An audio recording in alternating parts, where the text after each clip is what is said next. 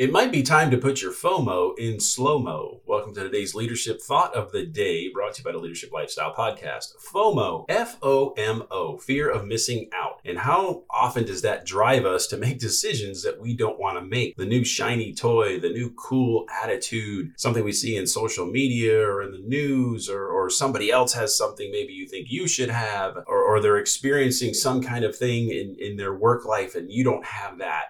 And oftentimes we just run to that because we, we fear we are missing out on something and it might not exactly be what we need. And sometimes you just need to slow down and really think about your core principles and values, your vision, your mission, and your strategy. Does that align with those things? And if it does, well, then by all means do that. But sometimes the fear of missing out controls us, and it shouldn't. So, today's leadership thought of the day, brought to you by the Leadership Lifestyle Podcast Grow Yourself Just a Little Bit More.